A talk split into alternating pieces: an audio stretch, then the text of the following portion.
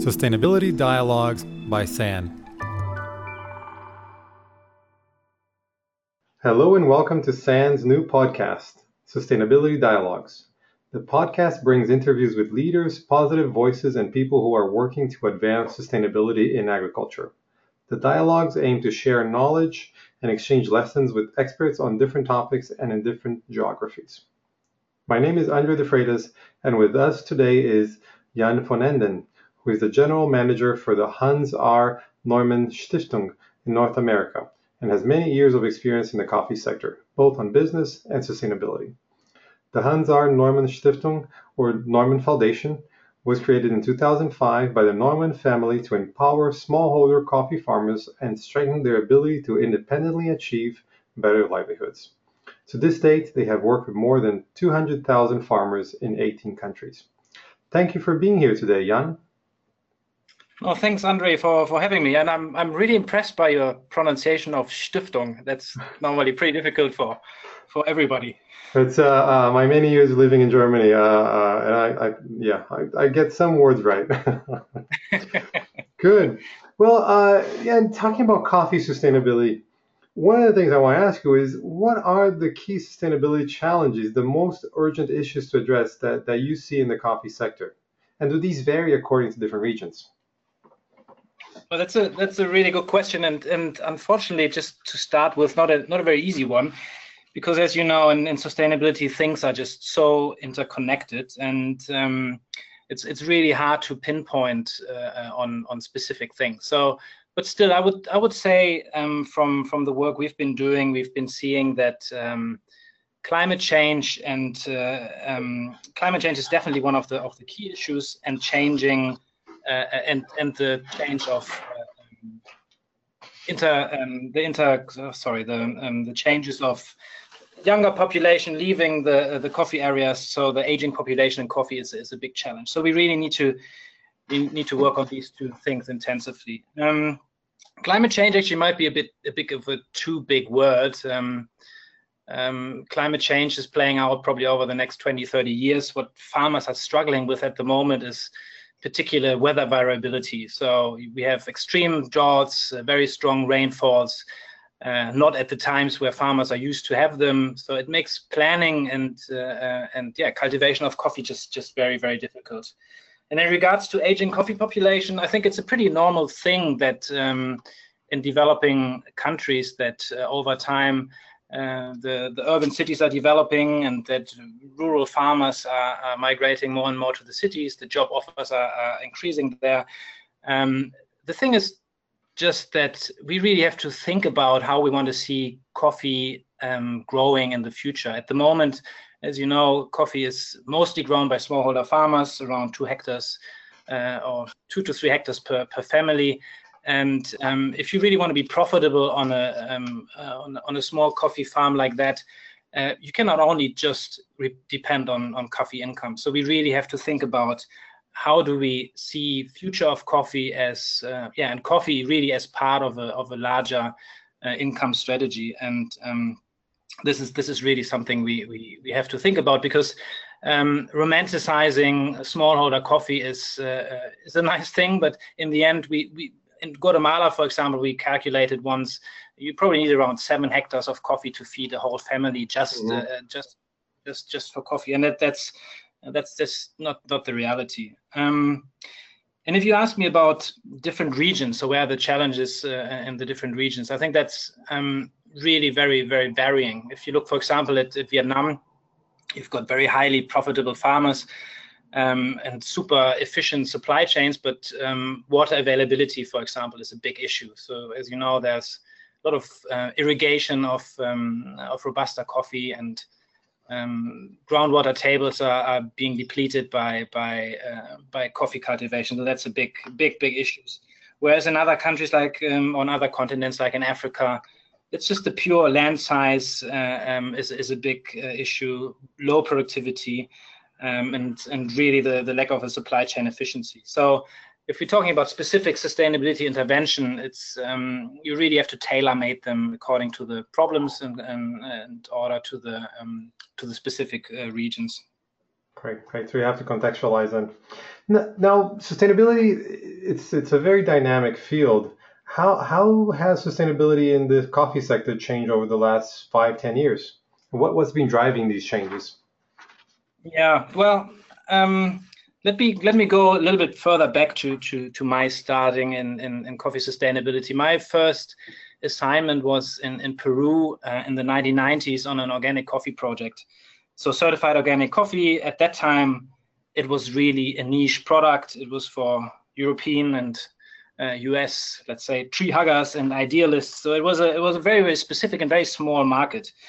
Um, over time, probably yeah, in the last five to ten years, certification has been really taking off. Um, it has been driving, uh, um, yeah, it has been driving the sustainability, uh, um, this is interest in sustainability. So uh, I think um, they certifications really played a key role to raise awareness for for the issues in coffee producing countries, which is which is very important. Um, what I see now today is basically that uh, certification have been becoming very, very big. Um, we calculate at the moment that probably around 50% of global production is uh, is verified or certified. Um, the, the thing is that um, certified or verified um, production is is greatly uh, is, is much bigger than the actually uh, than the actually demand. So um, from the from the view of a, of a coffee farmer, it's a big investment to get certified or verified, but he's never really sure if he can uh, if he can sell the, the coffee to the market. So that's a that's a that's a really big issue. And um, the other big thing in, in sustainability certification and verification is also that if you if you if you compare um, standards over time, let's say um, standards of today comparing to standards to the same standards 10 years ago, you see that due to the really increasing demand of, of, sustainable coffee, many of these standards have been eroding and have been yeah becoming weaker and weaker, which is also um, for me quite a quite a big concern. Um, so yeah, it's it's again, I mean, it's been it's been a a big increase in demand um, driven by the consumers, which is great.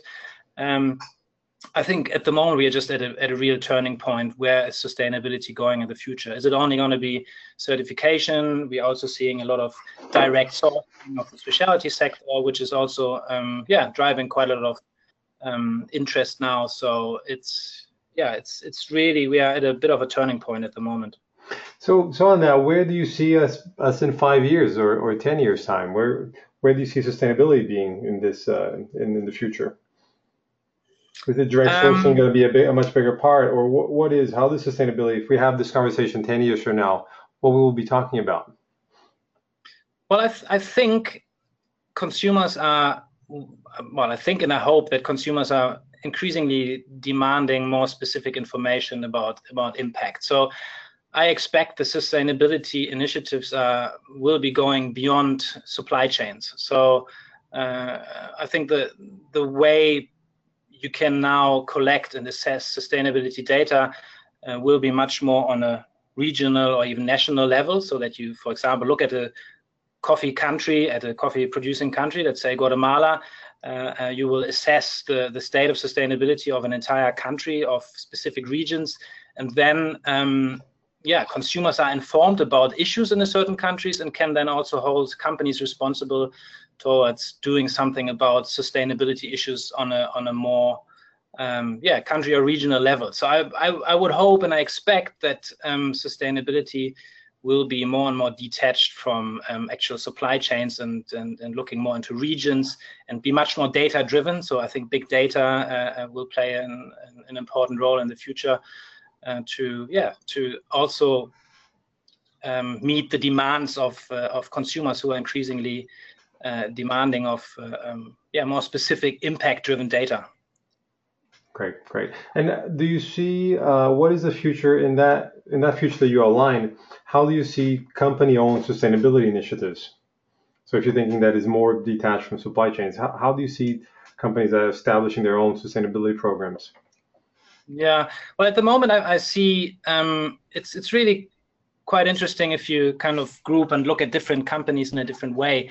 Um, we with the with the Neumann Foundation, we are working quite a lot with um, private, uh, privately held companies, uh, so family-owned companies in, in Europe. And it's very interesting that they have kind of a, uh, a, two-tier approach to sustainability. So they they definitely go for certification because they they need to have a certain degree of compliance within the uh, supply chain, but they also go further beyond because they are very much thinking about giving back to communities, doing the right thing, and also at the same time um, growing future supply chains. So they're basically going into regions and into um, into coffee communities which are not yet connected to the market, but uh, um, need longer term investments and, and much deeper work than existing supply chains and building up um, yeah, supply chains of the future. We've got this group of international coffee partners, they're called, uh, a group of European roasters um, which we've been working together all, all, over 15 years already, and they're very committed to, yeah, to going much much deeper um, into the communities than just the supply chain. So, um, so this is, I guess, the kind of the, the the side of the family-owned companies, which we are very much uh, working with. And on the other hand, I see that the corporations they're very much compliance-driven um, and much more uh, yeah, short-term driven as well. I think uh, it is also due to their due to their nature. I mean, they're um, they're they're public companies. They're publicly traded. Uh, they're much under um, yeah under public pressure, and they have to see that. Um, most importantly, uh, that the supply chains are are clean and um, that there are no any problems. So uh, I see that there's much more the supply chain driven approach um, whereas again with the family owned companies it's it's both. It's supply chain driven plus uh, let's say um, doing the right thing and working deeper in the communities. Mm-hmm. oh, thank you. Fantastic. And and in in your experience what type of interventions are the most effective at advancing sustainability in coffee? Um, I'm a little bit biased there because I've been I've been working most of my career really deep in the in the field. So I I am a very, yeah, I'm a very hands-on guy. I see that, um, yeah, training of farmers on, on productivity and in particular on on establishing structures, uh, um, farmer organizations, associations, cooperatives, and link farmers to the market. I think this is the really the, the most important um, work we we have to do. Um, you always have to remember, and, and, not many people know that and remember that that most of the of the coffee farmers they are pretty disconnected from the market. They are not organized in any structure. They're working on their own in their community, but they don't have really good access to information. They don't have good inform- uh, access to to um, financing, to to agri inputs. So in order to support these farmers uh, um, to to grow more coffee, to be more profitable, they really need to be organized. And um, it is a long-term uh, it's, it's a long-term process. So you need at least three to four years to have a good working uh, um, farm organization, which then can provide services to farmers on the one hand and also bring uh, coffee to the to the market. So farm organizational development, uh, um, association development, coupled with uh, um, yeah important services, is something which I think is, is is very important. I know that many people will say, yeah, but this is not scalable.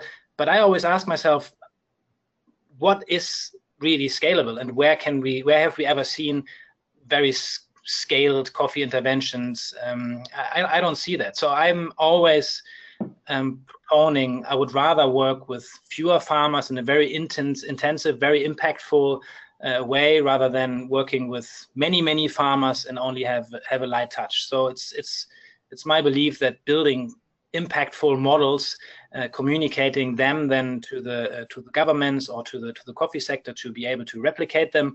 Uh, this is this is yeah the, the way I would always approach sustainability and um, yeah I think this is a is, is, a good way forward. But again, I mean the the, the criticism we uh, we, we then always get or, or, potentially get is that yeah is that really scalable but my question always is then what, what is really scalable and how we want to scale especially in a sector which is so um, fragmented, uh, uh, looking at farmers working in communities on their own uh, and not very much connected to markets.